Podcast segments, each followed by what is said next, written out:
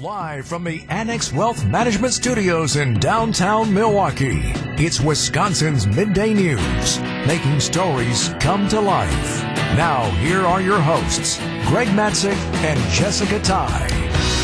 All right, here we go. Wisconsin's midday news on a Thursday. Greg and Jessica with you. Aaron Pelican, our intrepid producer. We are loaded up today. A lot of big stories here and things that are affecting you as early as 3 a.m. Yes. 3 a.m. Everybody waking up. Well, not everybody, but some people, depending on who your cell carrier is, waking up going, What's going on? Why can't he make a phone call? All to be detailed here in our three big things. And now it's time for three big things on Wisconsin's Midday News. All right, so we alluded to it, Jessica. It's an issue with AT and T. Yes. So the first wave of issues happened about three o'clock this morning. By eight o'clock, more than seventy-four thousand AT and T customers reported outages, including yours truly. I did not report my outage, but I have an outage. You tried to report your outage to your wife. You're like, oh, I got to call her, right, to see if there's an issue, but then you couldn't call her. Yeah, no, I'm still without service. I'm on the SOS world here, so that makes getting into our two factor authentication email rather difficult today. It just makes the day a rough start, right? It definitely does. So, customers most affected live in Chicago, Houston, Dallas, Miami, Austin, Texas, also affected. Again, these are folks who reported issues. Brian Fung is an expert on such situations. As of right now, it seems like the main um, problem seems to affect AT&T only. Um, and again, uh, an industry official telling CNN earlier today uh, that uh, this does not appear linked to any cyber or other malicious activity. All right, so the uh, the alien invaders are not coming. It doesn't appear to be anything more significant than that, but it's an AT&T thing more than anything. Yeah, it's not that the space junk came crashing down and like busted AT and T's infrastructure. Uh, no, not that we know of anyway. But you're you're in the clear, right? I am in the clear because I have Verizon. But it's really funny because Verizon doesn't work well here at Third Street Market. Also, normally I feel like uh, not so good about that, but today I'm feeling good because I've got Verizon. So well, well, good. You're in good I get shape phone then. calls. Yeah, but so fingers crossed for everybody else. We'll keep monitoring this throughout the day. Uh, hopefully, the numbers do not get worse. AT&T is saying that, that they're getting there. They're starting to restore services to uh, several of its customers, so that is a good sign. What else do we have today? Number two, happening right now on the ice, right now in Chicago. We're going streaking! Yeah! and no, they're not going streaking like, you know, ripping off the clothes and running down the neighborhood by any means. We were talking about the Milwaukee Admirals. It's a rare weekday morning puck drop they are going for 18 wins in a row. I, this is unbelievable to me. I, like the Admirals are 34 and 10 this season. It's like fantastic. The winningest team in Milwaukee right now. What was it? Was it Monday? Yeah, it was Monday. We had John Greenberg, president of the Milwaukee Admirals, here in the studio with us as they were going for win number 17. They got that one up in Manitoba. Um, the game, though, today, just getting started right now. It's in Chicago against the Wolves. But what a run. And, and I, I, I'm feeling it. I feel like they're just going to keep on going. Go for that, that history making one. Pretty amazing stuff. Anytime you win 18 in a row, I don't care what it is, that is pretty impressive stuff. Number three, those hoping the NBA All Star game would eventually make its way here to Milwaukee. Well, uh, we were keeping our fingers crossed, but now it's looking like we shouldn't be holding our breath. Yeah, this is interesting. So the NBA has reportedly upped the requirements for a city to host the All Star game. So they're, they're kind of doing an about face here. 7,250 hotel rooms are needed, at least, at least three five star hotels. We don't have that in Milwaukee. Convention center was 650,000 square feet of exhibition space. Okay, all good there. 75 nonstop domestic flights and at least 20 international flights. I'm not sure the numbers there, but we'll find out in a few minutes here with our next guest. I, Adam Silver, the NBA commissioner, said back in 2018, before he Fiserv even us. opened, it's coming. It, will get there. No problem. We'll get it to Milwaukee. The Bucks have filed for some sort of a appeal or a exemption. grandfathered in exemption, if you will, going back to previous commitments and discussions they've had with the NBA's league office. But stadiums that have gone up here more recently than Fiserv have already been awarded an All Star game, including the Chase Center where the Warriors play. You've got next year's game in Los Angeles. Sure. This year was in Indianapolis, so it's not like a Midwestern thing. It's been in Chicago recently, in Cleveland back in 2022. No, but I always think Indy. Anytime anybody says Indy, oh, Midwest and whatnot, very similar. But Indy is just such a huge basketball spot. Don't get It me is. wrong, though. I, I, want, I want it here in Milwaukee without a doubt. But remember back, that was 2018 during the opening ceremony of the new arena. I mean, Adam Silver, NBA commissioner, he really made it sound like this is going to be easy. It's Yeah. more just pulling out the calendar and figuring out what's going to work date wise. But the Bucks have doesn't seem to bid several times to have the All Star game. They had Bango on a Segway rolling through Times Square a couple years ago, handing Love out cookies to the league office. Like they want this thing, no doubt about it. But do they have the flights coming in and out of Milwaukee? Harold Mester is going to join us coming up on the other side. We'll ask him about that. He represents uh, Mitchell International spring travel, new offerings, global entry. Can we up the ante on that a little bit? Really interesting discussion. We will have it for you. It's 1114 on WTMJ. Like shooting stars. I could really use a wish right now. Wish right now. The spring travel season is upon us. Boy, it seems like every other week there's a new offering at Mitchell International. And I want to talk about global entry as well. Joining us in studio is Harold Mester, Director of Public Affairs and Marketing for our fine airport in this fine city. Harold, thank you for joining us today as the spring travel season kicks up a little bit. Yeah, good morning, Greg. Hey, I wanted to touch on what Jessica and I spoke about with regard to the NBA All Star game. They've got new criteria to try and find a host city, including 75 nonstop domestic flights and at least 20 international flights coming in and out every day. That seems like a pretty extreme number. Yeah, I mean, we have 35 nonstop destinations right now. That's both domestic and international. But uh, all of our peer airports, when, when we did a comparison, none of them are going to meet that. So you're really looking at just like the top 10 markets in the U.S., give or take, that are going to be able to accommodate that kind of traffic. So when you see this, and we know now that Milwaukee is like, hey, we've got to get this. We want to get this. NBA Commissioner Adam Silver said we were going to get this. They're asking for an exemption. Uh, you're basically saying then that we've got to get an exemption because there's no way that the airport can meet this, correct? Well, I mean, I can't comment on, on the NBA's policies or anything, but I can just let you know that, that we don't meet that criteria, not only for the airport, but for the hotel cri- criteria that they've set out. And um, a lot of our peer cities have hosted this event in the past, and it's like they're changing the goalposts on us. Yeah, including Cleveland a couple of years ago, right? Uh, I don't think the activity is any higher than at Mitchell, where you have added some new daily stops or stops that'll be coming up in uh, in the springtime. It, it, Harold, is that an indication that more and more people are using the airport in Milwaukee to, to achieve that that that growth and more offerings? Well, I think what we're seeing is the tail end of the recovery from the COVID 19 pandemic when masses of people were not traveling. So the airlines have restored most of their routes that they were flying, excuse me, in 2019 before COVID. So what we saw in 2023 is Southwest brought back their nonstops to Kansas City. Delta resumed their flights to Salt Lake City, and they've increased frequencies to a lot of other markets so that instead of having one or two per day, we might have three, four, or five flights per day to some of the other markets. But what we're going to see here in the month of March coming up is a, a really large amount of travel to warm weather destinations. We're getting sick of winter. We want to go to somewhere warm and sunny, hang out on the beach. So a lot of flights to Cancun, the Caribbean, Florida. We're going to have 26 flights during peak Saturdays in March just to the state of Florida. That's and those are on full-sized aircraft. I love a good nonstop flight, and that's always that's always the worst when it's like, oh well, I've, I've got to fly Southwest because they're the only one who can get me there straight there. So nonstop flights, more of them. We like to see that. What are people asking for right now? Not even talking about spring break, but just overall.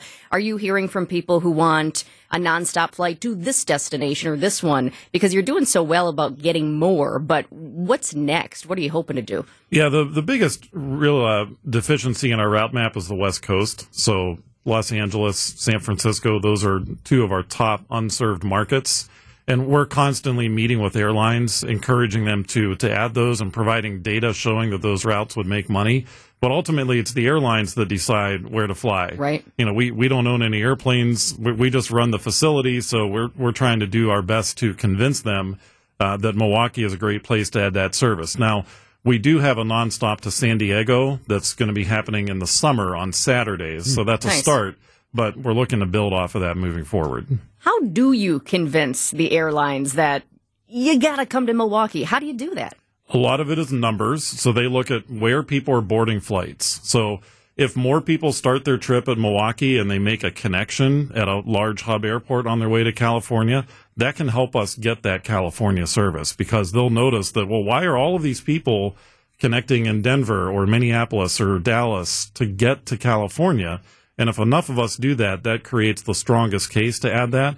But we also give a lot of information to the airlines, like our expanded convention center, major events coming up, the RNC certainly, because that can help drive demand for more flights from Milwaukee. Hey, Harold, wanted to ask you real quick about global entry. You guys had a a day where if people were already pre-approved for their interview, they could show up and, and get their interview at the airport, and, and that was a wild success. Uh, is there a demand to have more global entry interviews conducted in a day, week, or month? I have mine scheduled for March 20th, and I don't want to reschedule it because I, I want to make sure I get it done at that time before we go on a, a broad vacation. Is there demand to have that beefed up at all? Yeah, so just for the audience, Global Entry allows you to have an expedited re entry into the U.S. when you're on an international flight coming in. We did have an enrollment event last year. There is a customs office on Howell Avenue near the airport, and they do interviews every day, but I know those get booked up really fast. So I would say you're lucky to have one in March, and I would keep that. if you have an appointment, Yes. definitely keep that. We're trying to work with them to do another special enrollment at the airport later this year. We don't have that confirmed yet, but um, I, I would say just try to get an interview anywhere you can at any customs office in the meantime. Fascinating stuff. Harold Mester is the Director of Public Affairs and Marketing for Mitchell International. Appreciate your time today, Harold. Thank you for coming in. Thanks. 1123 on WTMJ.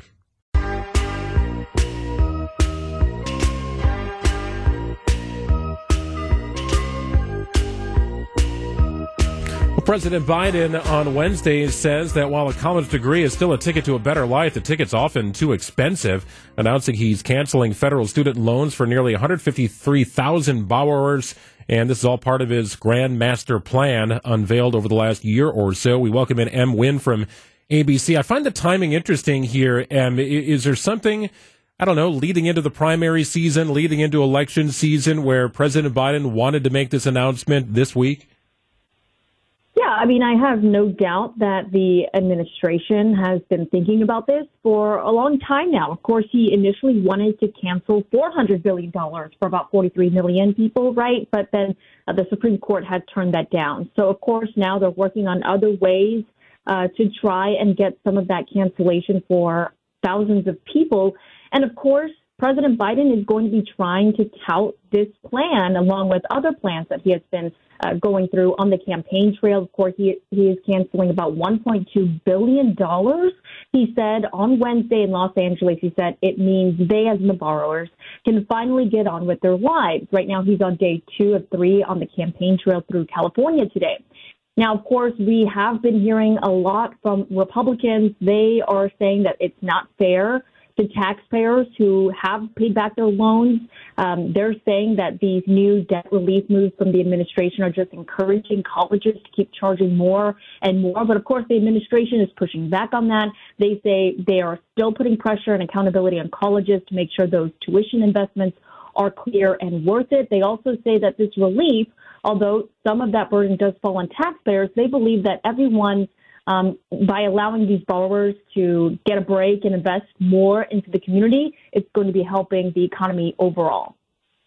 I think a lot of people right now are saying, I'll believe it when I actually see it this time. Does this plan have a chance? Right. So this one is actually built into what's called the SAVE plan that actually launched last summer. It was passed by Congress. So it is expected to move forward. Um, and there isn't expected to have a lot of pushback legally. So it appears as if those who have a balance of about 12,000 or less who are making payments for at least the last decade, that they will start to see those debts wiped within the next days or weeks to come. And really, if you're a part of the SAVE plan, if you had already enrolled in it, then you really don't have to do anything moving forward. Um, and actually, the administration says they're going to be reaching out to some other people who may be eligible, who maybe didn't sign up for the SAVE plan. They are going to be reaching out to those people as well. So it appears as if this will be rolling out pretty soon. We should see it.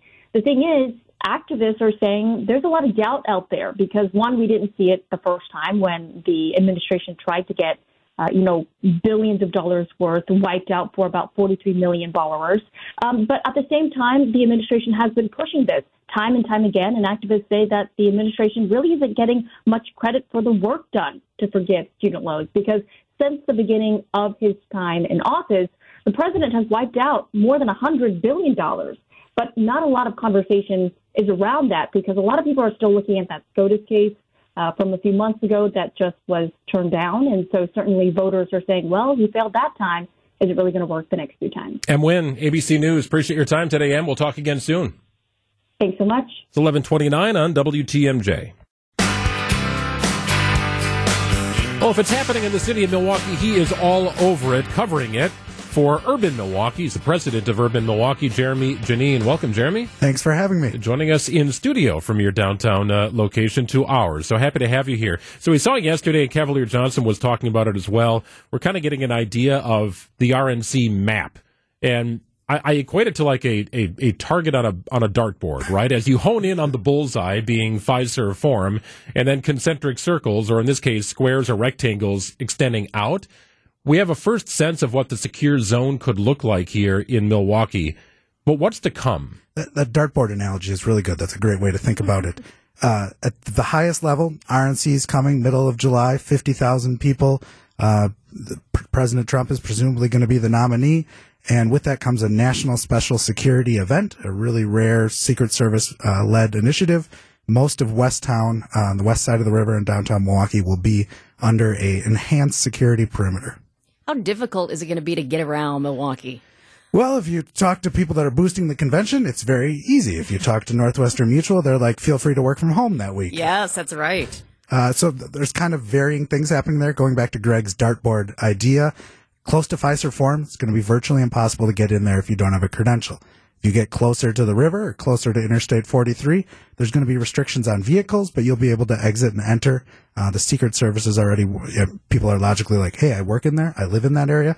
Secret Services says they're working with those people on logistics of how will they get in and out, where will these checkpoints be. W- will that information be revealed or unveiled, or is it something they want to keep more close to the vest? I don't know to what extent they'll give you, okay, there's going to be six people posted at a security barrier right here, uh, but there will be clear announcements in the weeks leading up to the convention. Uh, kind of the sense has been late June, early July of, okay, this specific street, you will not be able to go past this point without a credential. This street, you won't be able to drive a vehicle within. This street, prepare to see extra police officers on the ground. The other big story we're following today Milwaukee Bucks seeking an exemption to host the NBA All Star game after these new rules. The new rules basically would exclude our city, unfortunately, but we go back to Adam Silver promising that, hey, you guys are going to get the NBA All Star game. Do you think that it's going to happen now that they changed these rules? I think the NBA talks a good game with these rules. They've kind of ramped up these. You need X amount of five star hotels. You need so many hotel rooms. You need so many flights. And those have existed for many years. But recent All Star games have gone to Cleveland, Salt Lake City, Indianapolis, cities that don't comply with these rules. And they just keep moving the bar higher and then creating exceptions for everyone to get in underneath. Isn't it wild too when you think about our hotels? We have so many great hotels. The Pfister, we've got the, the newer St. Kate, that's just beautiful. You think of it as a five star hotel, but technically it's a four star. And that's that's just a bummer because we've got we have so many great areas here, whether it's restaurants, bars, facilities, hotels.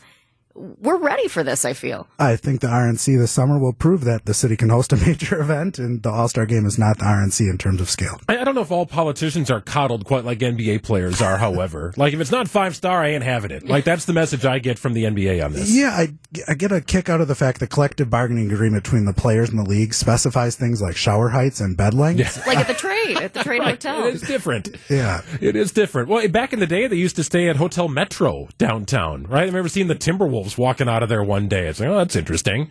Absolutely. Um, my way to work is I walk by the Pfister fairly regularly, and it's not uncommon to encounter some very extra large people, whether they're baseball players or basketball players. Right, you can tell, right? You can definitely I tell. do remember seeing one of the Bucks at Sweet Diner. You know, you know it's a good place when everybody's popping up. You're like, hey, that's a familiar face. But we've got we've got so many great options in Milwaukee. So hopefully we'll we'll keep our fingers crossed on this. But the NBA is saying we need more flights, we need more hotels, we need more this, we need more of that, and you can't snap your fingers and make that happen. Yeah, I think the Ryder Cup proved we can handle lots of private jets arriving in Milwaukee. That was a pretty wild week. Good point. There's no doubt about that. Any surprises out of the uh, the early primaries, uh, aside of school referendums and things like that? Khalif Rainey, who's not running for reelection in the center city, the Sherman Park area, Century City, kind of 30th and Capitol Street if you want an intersection. There's four people running to replace him. Every single one got at least 20% of the vote. That race is wide open. And that'll be interesting to see because that will be a powerful voice on the Common Council. Awesome stuff. Jeramey Jannene, president of Urban Milwaukee, We'll have you back again, my friend. Thank you so much. Thanks for having me. It's 1143 on WTMJ. An iconic burger joint's been out of business for a number of years, and now they're finally deciding to sell off all its stuff. Got the details after this. All right, so Jessica and I both grew up in the Brookfield area. And if you grow up in the Brookfield area and you head off to Brookfield Square, boy, it's hard not to settle in for a lunch at Fuddruckers. Was Right, it, I- that was just it like a thing. hard? I don't know. Well, here's the thing. I actually was born on the northwest side of Milwaukee, and then I was there until about fifth, sixth grade, and then I moved over into the Elm Grove Brookfield area. So I don't know exactly when that Fuddruckers started because I only went there, I think, one time, Okay. and I didn't have Okay. the best experience. So I'm not surprised that it's Well, gone. I, that's when the mall food court had like a Wendy's and a Luca's Pizza and maybe an Orange Julius. So you just didn't have the oh. options. and the cookies, those big cookies. yes, yes, you had that kind of stuff. And now you got food Auntie courts Anne's and you or- got play right. I mean, it was a totally different landscape back in I don't know 1989 when I was first kind of traversing the area in Brookfield. Well, you don't often associate a liquidation sale with a restaurant, but here we are. Fuddruckers they shuttered their doors several years ago. But they have reopened not as a dining facility, but to get rid of all the stuff. And they had all sorts of stuff on the walls, hanging from the ceilings, from guitars to pictures of Elvis to framed pictures that were kind of strange, neon signs, gas pumps. Yeah, those old gas pumps. Those are always pretty cool. it's all for sale. Adam Roberts is at the liquidation sale. Adam, what are you finding and what's your budget? Well, Greg, I'm a work. I'm a radio worker, so the budget is probably somewhere in the triple digits, not quadruple digits. But I think to the Badfinger song, if you want it, here it is. Come and get it, but you better hurry because it may not last. So I've been out here for a couple of hours already, and I'm seeing everything flying quite literally off the walls. Uh, so Best Estate Services is the group that's kind of putting this all together. They're handing out crowbars, they're handing out drills, they're handing out screwdrivers, and it's basically Oh, if you want it, grab it and get it. Give us a price. Uh, there are some stickered items, but there's other ones where it's you know make a bid and we'll see what we can come up with. And yeah, everything must go. Just kind of walking down the line right now. We got a guy with a Miller Lite sign, a neon sign just ripped off the wall. We got a lady looks like with a colander. We've got some uh, condiment cases. It is everything must go. Have you talked to anybody yet? I'd love to know some of their stories, just like why they said, I've got to get here. I remember seeing this on the wall. I want this. Or I also heard there's some just kitchen equipment. Uh, maybe somebody in the culinary world goes out there and just gets a really great bargain on a piece of equipment they need for their kitchen. Well, Jessica, you really do have a cross section of everyone from Southeast Wisconsin here. Greg, you mentioned 1989. I actually talked with a woman who came to this very Fuddruckers on her first date with her now husband of 30 years, and she was back here today trying to find the booth Oh, that's that they great. sat in on their first date. And unfortunately, times have changed, and a lot has been cycled in and out of the restaurant in the last, you know, 45 years or so. But she was still able to get a couple of pictures off the wall that were here from that day. Uh, we actually, it's funny, we had very early on, so there was this mad rush to get in here. There were about 200 people. And within the first five minutes, someone tried to walk out with a Point Brewery sign, and they weren't even going to pay. But uh, Eric Rolson is kind of managing the whole thing. He stopped that real quick, brought that back in. They actually had gotten out the door. Yeah, you can't steal the in. stuff. Yeah, you, you do have to pay. It's not a complete free for all. Well, to Jessica's point, I mean, some of this kitchen equipment is super expensive. Like the, the giant, you know, the giant, the little KitchenAid thing that you might have at home. They've got, you know, steroid-sized versions of that. Oh, yeah. Everybody puts kitchen. that on their wedding list Yes, as a gift. those are so expensive. Like, you get a big giant dough hook. There you go. Go to Fuddruckers. You'll be able to find it. Well, Yes, there goes everyone's Eric. paying with cash. Oh, yes, we announcement. are. Get Yes, in this line if you're paying with right. cash. Too. Hey, Grego, you need a cold prep table? Maybe You can buy it right now for three grand. three grand. All right, better. 3K. I better just get two of them then. Adam Roberts is at Fuddruckers, not for burgers, for stuff. Thank you, Adam.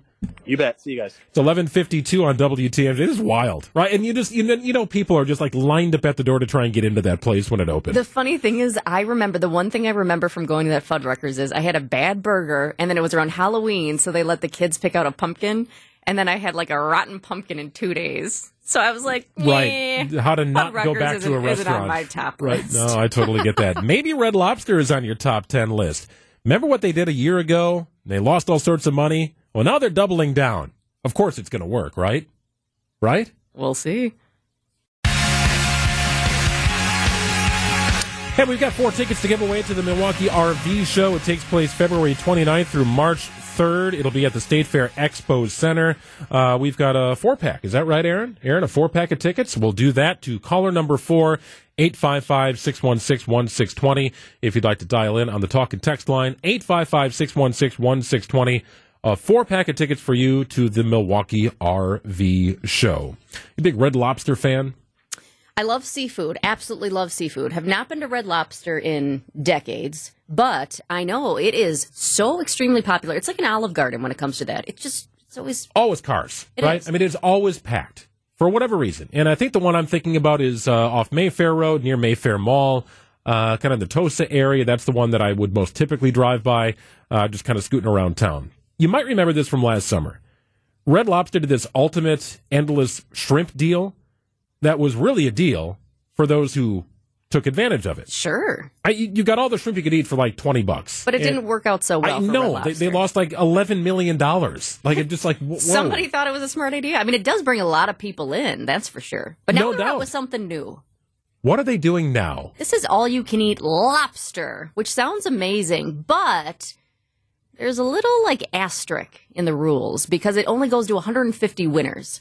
So it's not like Olive Garden where you can come in and eat pasta forever. It's 150 winners, but those people you have two hours to sit down and just feast. Oh, you also get, by the way, because people love those cheddar biscuits, you get two sides of cheddar biscuits.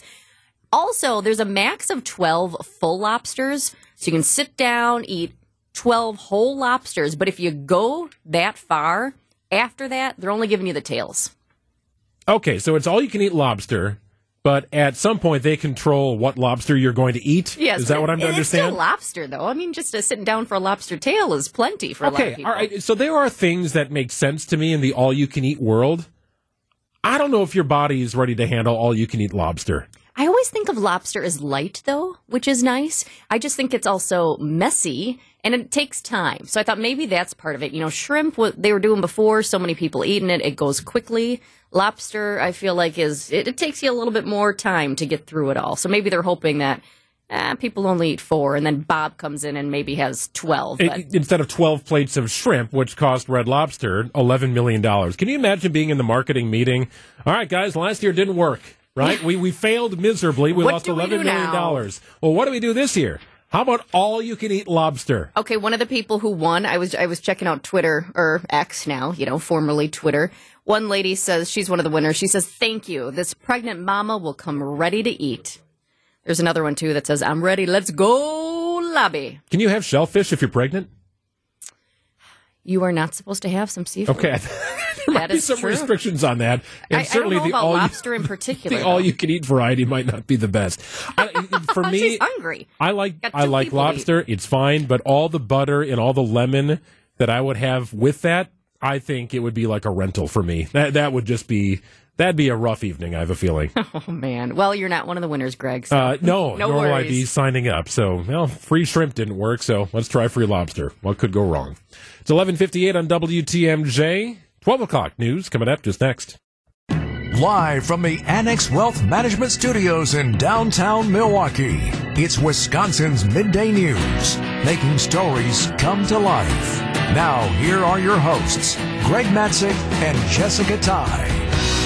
Happy Thursday to one and all. Greg Matzek and Jessica Tighe with you. It is 12.09 on Wisconsin's Midday News. Plenty to get to this hour, including some positive news regarding home sales in Milwaukee. You've got some Wisconsin connections here in the world of reality TV. We might even break a little news here later this hour. Hang with us here to. with a Stay special tuned. announcement to come. What are we following here as we flip into the afternoon, Aaron?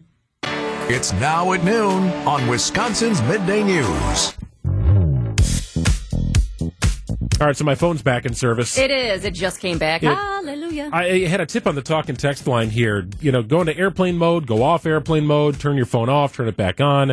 Uh, I did that, and my service has been restored. I don't think that's exactly what it took to restore service, or for the seventy-four thousand plus or whatever who were out of service. AT and T customers massive outage today, disrupting phone service across America. It appears as if the wave of issues is at least being resolved. Well, that's good because I mean, this was hours, and especially when you're trying to get ready for the day, you're trying to get going, you're getting the kids off to school, or going into work. I mean, what an inconvenience to not be able to have your cell phone because we're so connected to the cell phone these days. I, I noticed it in my car. I sat down. I was like, "Why is my phone not connecting to my my car at all?" So I thought it was a Bluetooth thing. Nope. And I looked at my phone. It said SOS on it. Uh, so Milwaukee customers being affected primarily if you're in Texas, Los Angeles. These are some of the major areas affected.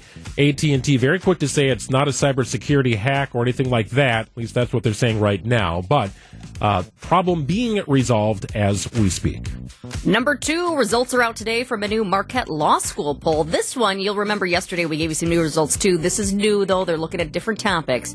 So this one finds a tight race between former President Donald Trump and President Joe Biden. They looked at close to 900 voters across the country. That's a typical number for what they do. And Trump is a choice of 51% of registered voters. President Joe Biden, the choice of 49%.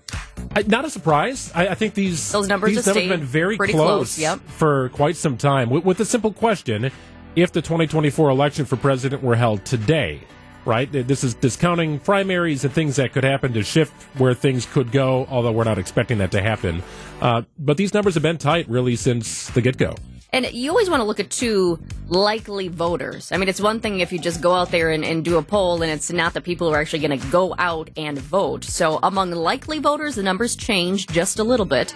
Actually goes up for former President Donald Trump. Trump receives 52%, Biden 48%. Interesting. Well, you often hear about the spring buying season with regard to homes or automobiles, larger purchases. Well, apparently, January to January, 2023 to 2024, existing home sales jumped 7.4%. This is the first annualized monthly increase in home sales since December of 21. Step in the right direction. It's been interesting to see, and I know we're going to talk about this more coming up after the break with one of the experts, but I have I love to check out Zillow. I know you do too. Yeah, I'm just for. For, for different reasons. Yeah. But um for you know, for a long time there just wasn't a ton on the market, it seemed. And then what was up there was staying around for a long time. Of course you had the holidays. I mean some people put their homes up and then they actually take them off the market for the holidays because everybody's busy, nobody's looking to buy at the time. But it's that time of the year right now as we look ahead to spring that more homes are being put on the market.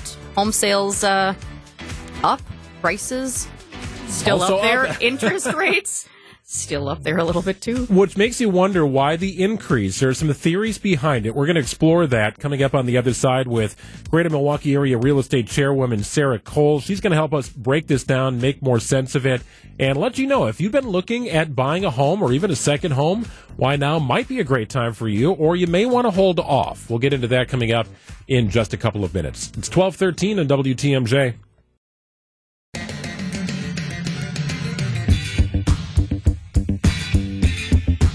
Twelve sixteen on WTMJ. It's Wisconsin's midday news. Greg Matzek and Jessica Tighe with you until one o'clock.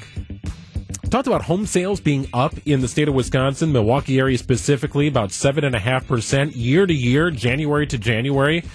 This is great news. Is it the start of a trend, or is it just more of now we're a little bit more ready to make that purchase because we know interest rates are potentially coming down a little bit later. We welcome in Sarah Cole. She is the chairwoman of the G, uh, GMAR, Greater Milwaukee Area Realtors, joining us on the line. Hello, Sarah. Hi, how are you? I'm doing well. So I'm curious about these numbers. We know spring is a, a popular time for those in Wisconsin to get out and start doing some home shopping. That, of course, has been tempered in the last couple of years. What do you make of the year to year growth from 2023 to 2024? Well, I think a couple things are in play. I think there was some pent up energy there. Um, some people that maybe were waiting to make a move because they had a lower interest rate um, and just decided, you know, we're going to move anyway. And I think another thing, um, for me personally, I've had a couple buyers where they were used to waiting till the spring market and they just decided to get a jump on it. And they did. So we closed in January instead. So I think a couple of things are playing into that. I, Uh oh. Did we lose you? oh, there you are. I'm back. Oh, there you are. You're back. So, right now, this market today, does this market still benefit the seller? It does. So even though our inventory was up slightly, so across the state you could say it was up 19% in the last 12 months, but if you take it that in and dial it in a little bit closer, we went from 2.1 months inventory to 2.5, but a balanced market is 6. So we're still really in a seller's market. And what about these home prices? Because I know when I've looked out there with my husband, sometimes we see these great homes. It's like, oh, it's nice. It's it's getting to be closer to spring. More homes are hitting the market, which is nice to see. But sometimes you look at the homes and it still feels like the prices are too high for what you're getting. They are high and they are continuing to rise. I don't think that you're going to see, um, we're hoping that they'll stabilize somewhat, but I don't think you're going to see a decrease um, clearly because we have no inventory. So we have more buyers than we have houses to sell them.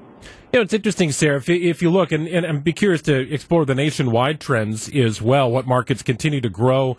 What markets uh, have leveled off a little bit? But there are, are some thoughts that you know, with interest rates scheduled or perhaps scheduled to decrease even ever so slightly, that if they do, the homes are going to fly off the market. What limited inventory there is, they are going to fly. Are, are you better off maybe getting ahead of the game, thinking that you might be able to refinance in, in a couple of years to at least get into the home that you want to get into? I think so, and I think that was um, again my buyer's experience. It was just better to get into the home and then deal with maybe a rate reduction. And some mortgage companies are offering, you know, low fees or no fees to um, refinance if the rates do come down. You know, our chief economist for NAR, the National Association of Realtors, does predict by, you know, fall that we should be down about 6.3%. Now, it's just a prediction, but if that happened, that would be great. That does help affordability as well.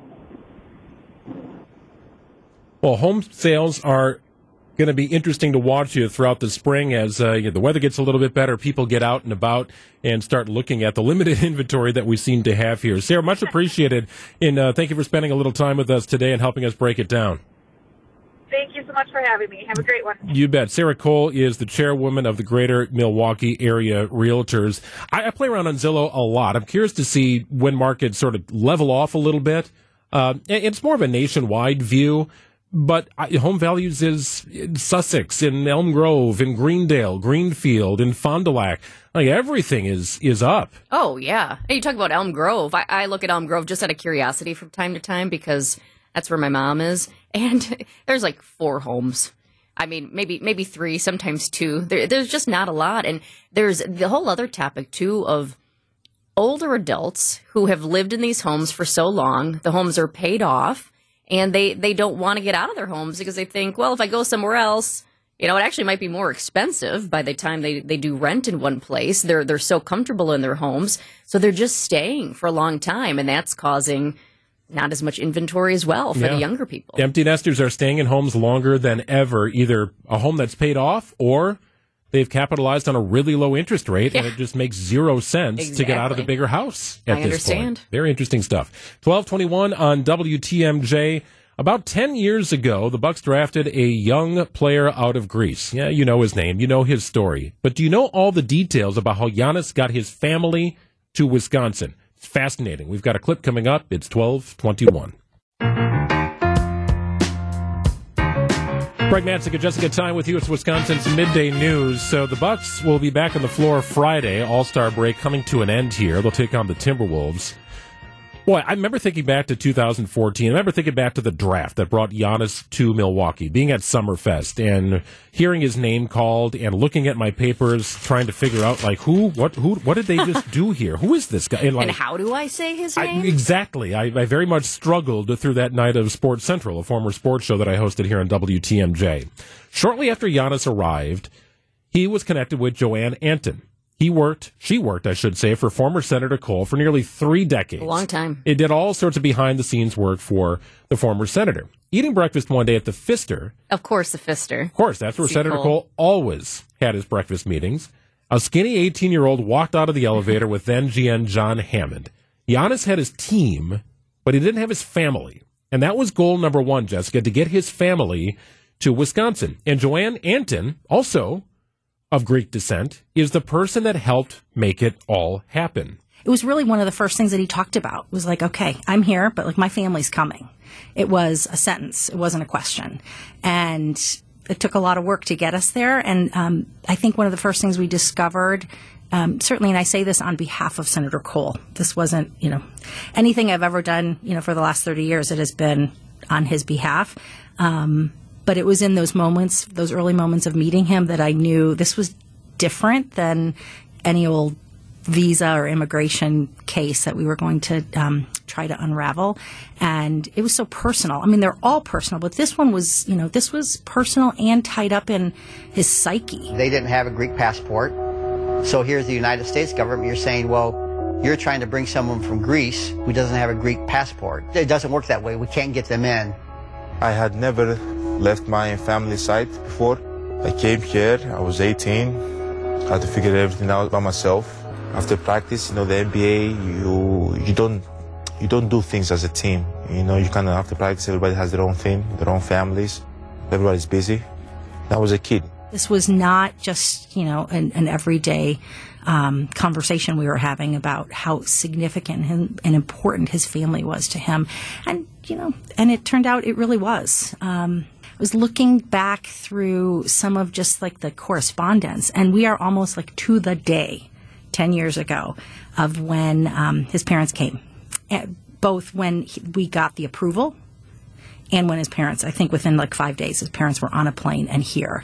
So we were sitting in Elsa's in June, and by January, it was a long, it was a rough six, seven months of of um, being patient and making sure Giannis was reassured and hopeful. Um, but there were lots of times during that during that waiting period that he was Don't know, struggling, struggling just on a personal level. And I think it, it turned out that, you know, on a professional level too, he was struggling to sort of get his footing until, um, until his parents came. So this all appears the the full interview on Behind the Bucks. It's a, a long form storytelling podcast. I know you had Craig Karmazin on a couple of days ago to talk about Bucks, Bucks Plus, yeah. Uh, so that's where you can find all this stuff wherever you enjoy your podcasts. You can find our Bucks Plus platform, uh, or go to bucks.com slash plus, and you can see all the interesting content. Really unique, interesting. And it's a, a three part series on how Giannis got his family to Milwaukee. It's fascinating. It's fascinating. Yes, behind the scenes stories you won't find anywhere else. Not at all. Time for news about your money. The WTMJ Annex Wealth Management Market Update. Big day here as the Dow is currently up 376 points at 38,988. The Nasdaq is pushed over 16,000, up 422 points. The S&P 500 up over 5,000, up 95 points at 5,077. For financial advice from a fee-only fiduciary, visit Annex Wealth Management, annexwealth.com.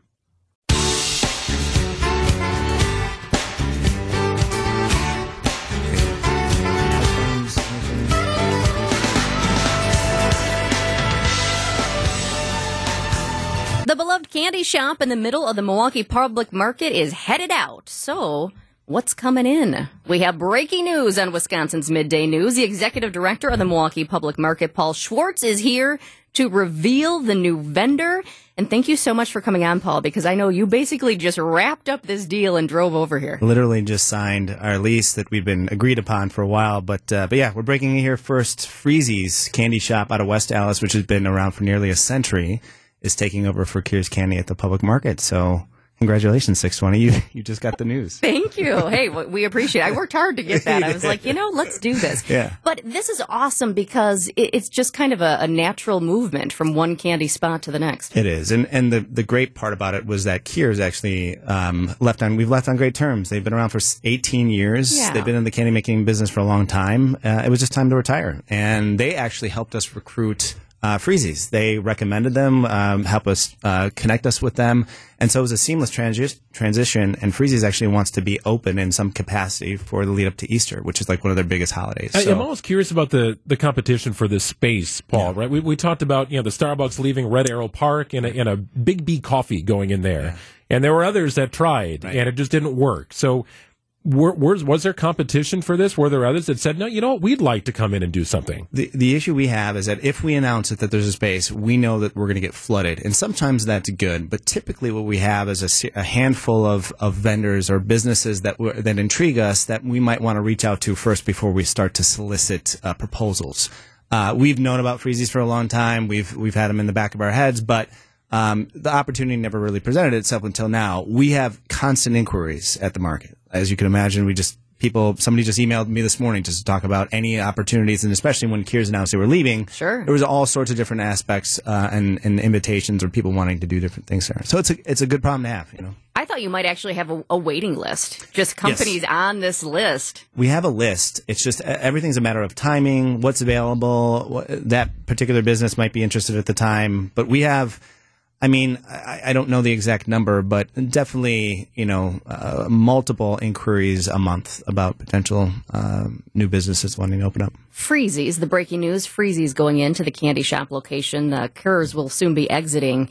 They're known for that famous fairy food, right? They are, and turtles, and everything. Oh, yes, yum. everything. If you've been in their West Allis store, everything is hand dipped and and homemade. And um, walked in there today, and not just because they knew we were coming, but every day you'll see the parents and the three kids there working. It's like that great family tradition that is what makes the public market so special, and that you have these family institutions that have been around for decades, sometimes nearly a century, uh, that they get to showcase their product and then leave it on for the next generation.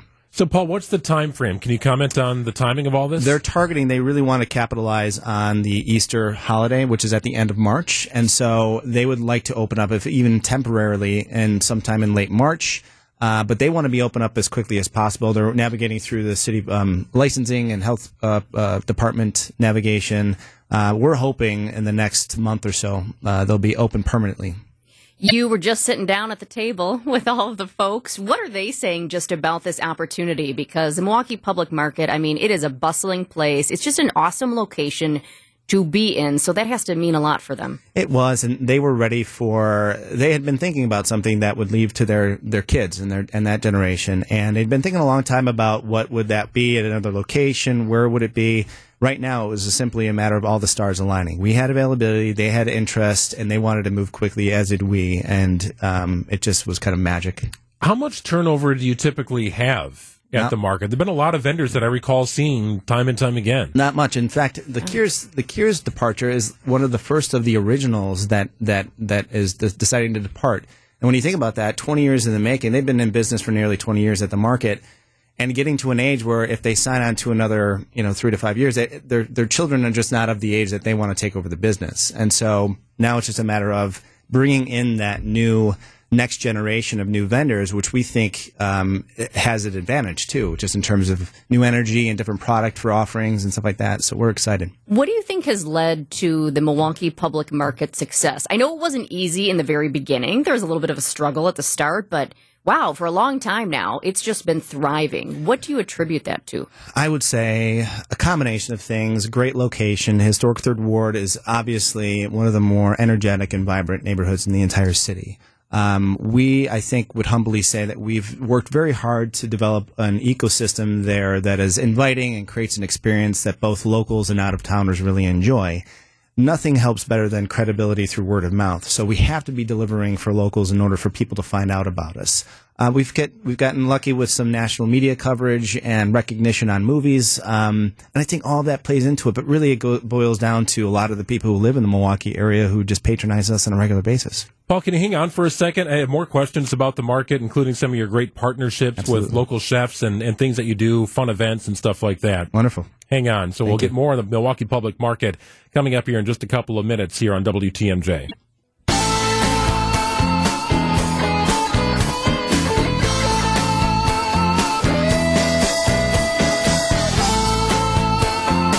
We've been talking with Paul Schwartz, Executive Director of the Milwaukee Public Market, because he is breaking news on Wisconsin's Midday News. Earlier, you heard that the, the candy shop in the middle of the market was on its way out. So I wanted to know who is coming in And Paul came to break the news right here. It is Freese's Candy Shop, so it's just it's just so appropriate. Hopefully, you heard us before. It's a, it's a local candy shop, so we're excited about that. But we also want to talk more in depth with you too about the the market in general and something I was thinking about. So many food halls are popping up.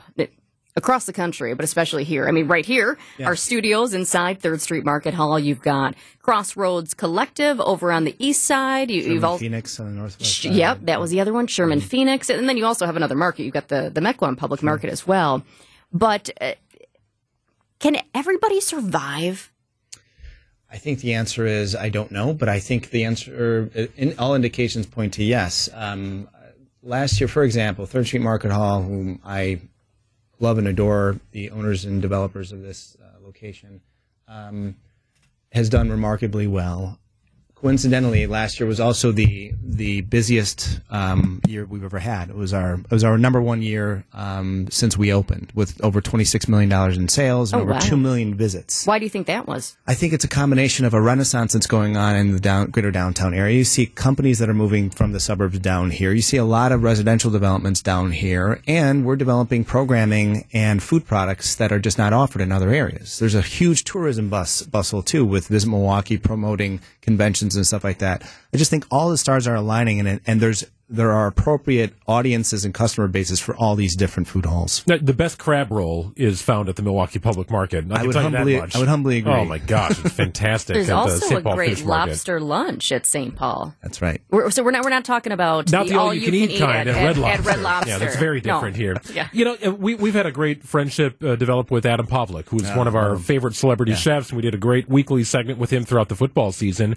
Uh, but we'd always talk to Adam about other stuff, like what else are you doing here? Yeah. And we know that you've partnered with him on on cooking classes, Pasta 101, just Yeah. how to roll your own pasta with a Hell's Kitchen chef. So it's that level of creativity and partnership with others in, in the food business here that have, have really helped take it to another level. And that's a great point. So if you think about all the layers of experience that we want to try to offer, I think that speaks volumes to why people keep coming back to the market. Whether it's cooking classes or they're there for a wedding at a private event or they're there for one of the vendors downstairs. Adam has been a great partner, not only for cooking classes, but we hosted uh, chef collaboration dinner with them where we had other uh, sh- about seven other chefs and donated money to seven different charities all from one night. Fantastic. Adam is great for the city and obviously a huge advocate of the public market too. Those cooking classes, they go fast. They do. I We- have been on there and it's like sold out, sold out, Yeah. sold out. I'm like, oh shoot, Yeah. I got to get on You got top to know the right earlier. person apparently. It's like, Are you the right person? Okay, now I now I Just know. make a call. Don't go on. Oh man. The other thing too, outside, I've noticed you guys are making an effort to do a little bit more outside. Is that something that you're focusing on when it's nice, of course, in it's a conscious effort for sure. What I've always thought about is the market is obviously defined by its building, but we shouldn't necessarily limit ourselves to the four walls that def- that you know border the space. So what we've done is uh, progressively acquired on leases or use agreements uh, outdoor spaces from either the city or the Wisconsin Department of Transportation. We opened pickleball courts a couple years ago. They've Yeah, been a huge right. success. We launched a concert series across the street under the freeway last uh, uh, two years ago, and then we continue to just make an outdoor presence known with temporary vendors and pop-up vendors, including Draft and Vessel, which opens up a 1940s pickup truck um, beer vessel. Uh, so I'm big on every, and we all know this. Milwaukee and Midwestern cities are bullish on getting outside during the summertime and, and seasonal activity outdoors. We should all be capitalizing on that. Paul, we've talked about how the weather has been uh, just such a, an awful thing for certain industries in our state, especially if, as you go north here. You're relying on snowmobiles and ice fishing and things along that line. Has it almost helped benefit the Milwaukee public market that more people are just sort of out and about, maybe not wanting to hibernate because it's, you know, four degrees outside? Yeah, sure. We're not immune to the four degree weather and people just limiting how much they want to go outside or just the dangerous road conditions that might be out there. However, I will say this if they're not traveling or if their travel is stunted out of the state, they are staying locally and might patronize our businesses a little bit more. Obviously, like every other retail business, especially restaurant, we see a huge spike when it's even sunny out and, and 25 degrees. Yeah. But like a day like this, we're jam packed as I was walking over here. So, I was also thinking outside you had that dinky rink. oh yeah, that was fun. it's fun while it lasted, but that was a casualty of Mother Nature. Uh, sure, yeah, I get that. Yeah, it's, uh, you need ice, that's Yeah. for sure. Well, this is exciting news. Very cool stuff. Yeah. Paul Schwartz is the executive director of the Milwaukee Public Market. Freese's Candy coming into the Milwaukee Public Market. And I somewhere left you some Easter. chocolate here too. Please feel free to enjoy. I'm going to take a peek. Are there caramels in here? Yum. Guess which is which. Oh, that's the fun part. Oh. Paul, we thank you for your time. goodness. Congratulations on a, on a great year and a continued run of success. Thank you so much. I appreciate it. You bet. It's 1252 on WTMJ. Kristen Bryce spanning the state coming up after the 1 o'clock news. We'll see what she has coming up after this.